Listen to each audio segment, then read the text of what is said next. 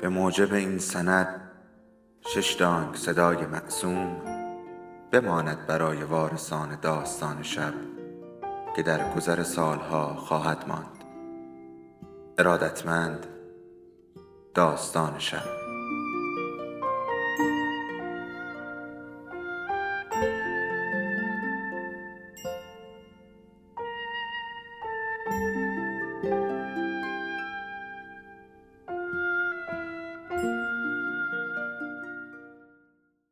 یکی بود یکی نبود.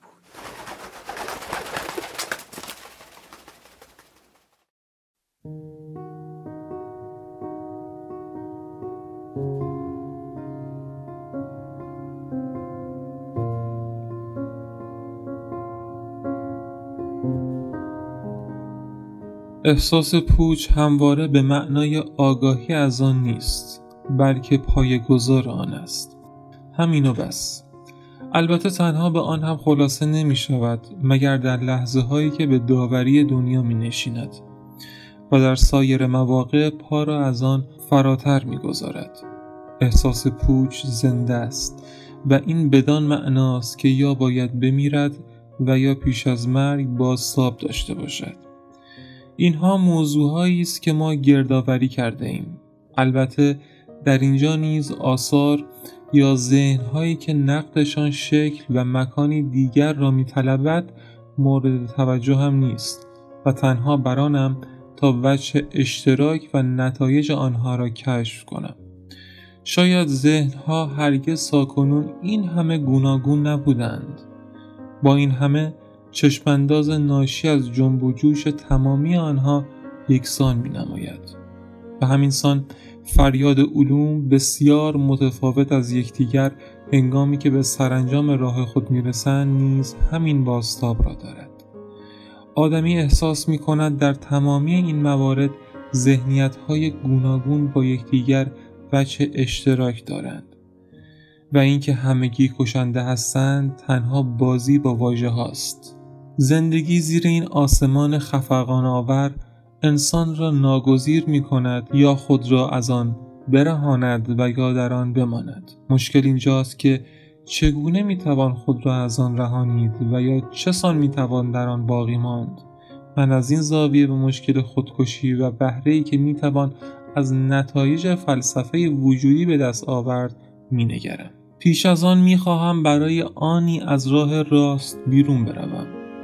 تا به اینجا چون از بیرون به پوچ پرداخته ایم بنابراین توانستیم به محدودش دست یابیم.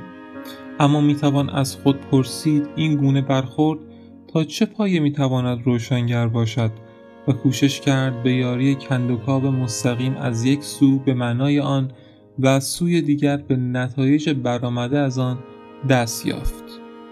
اگر بیگناهی را متهم به جنایتی دهشت بار کنم و به پارسایی بگویم به خواهر خود دلبسته به من خواهد تاخت که چرند می‌گویم. از کوره در رفتن وی از یک سو خنده داره است و از سوی دیگر دلیلی ریشه‌ای دارد. پارسا با این پاسخ خود دوگانگی میان نسبتی که من به او دادم با اصول زندگیش را آشکار می کند و اگرچه چرند گفتن در اینجا به معنای ناممکن بودن است اما همزمان متضاد آن نیز هست. اگر من شاهد یورش مردی با سلاح سرد به گروهی مسلح به مسلسل باشم این کار وی را پوچ ارزیابی می کنم و یورش وی هم بیانگر نبود تناسب میان خاصش با واقعیتی که انتظار دارد است و هم نبود تناسب میان نیروهای واقعی با هدفی که دنبال می کند. از همین رو ما هر رویدادی که در تناقض با آنچه به ظاهر سبب آفرینشان شده است قرار گیرد را پوچ ارزیابی می کنیم. به دیگر سخن پوچ از مقایسه نتایج استدلال ما با واقعیت منطقی که می خواهیم به وجود آید پدیدار می گردد.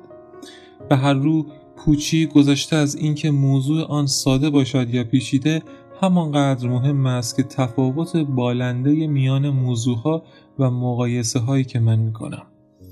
ما به ازدواج های پوچ برمیخوریم به کشمکش ها کینه ها سکوت ها جنگ ها صلح ها و برای هر کدام نیز پوچی از گونه مقایسه به وجود می آید.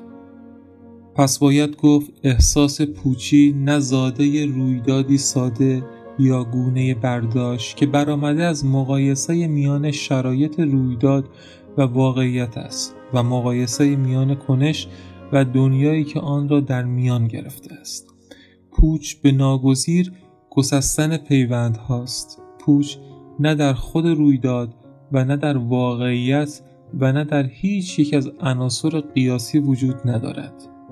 پوچ از مقایسه آنها زاده می شود حسرل می‌گوید باید به خواست گریز گردن نهاد. این خوی دیرینه زیستن و تنها در پاره شرایط وجود اندیشیدن بسیار شناخته شده و آسان است و به باور او این پرسش نهایی است که ابدیت و آسایش را به ما باز میگرداند. البته پرش همان گونه که کیرکگارد می‌خواست در انتهای خطر قرار نداشته بلکه درست در همان لحظه پیش از پرش قرار دارد. خود را به روی این وقفی سرگیجه آور نگه داشتن نشان پاکدامنی است. و جز این همه این را می‌دانم که ناتوانی هرگز سبب هیجان به موضوعی هیجانی که کیرکگارد آفریده نشده است. اما اگر ناتوانی جای خود را در چشماندازهای همسان تاریخ داشت در منطقی که اکنون خواستان را دریافته ایم نمود پیدا نمی کرد.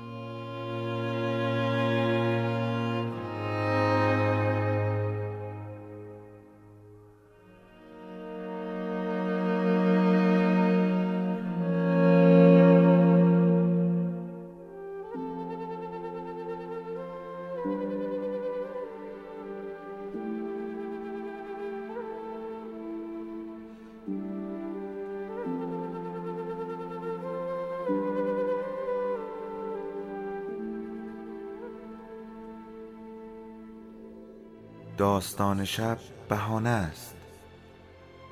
برای با هم بودن دور هم نشستن شنیده شدن.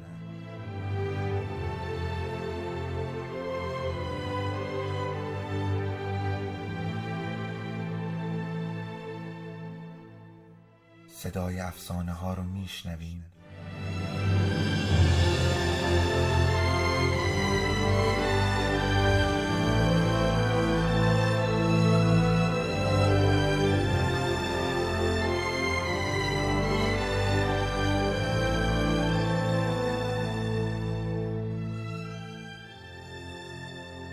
شبتون بخیر.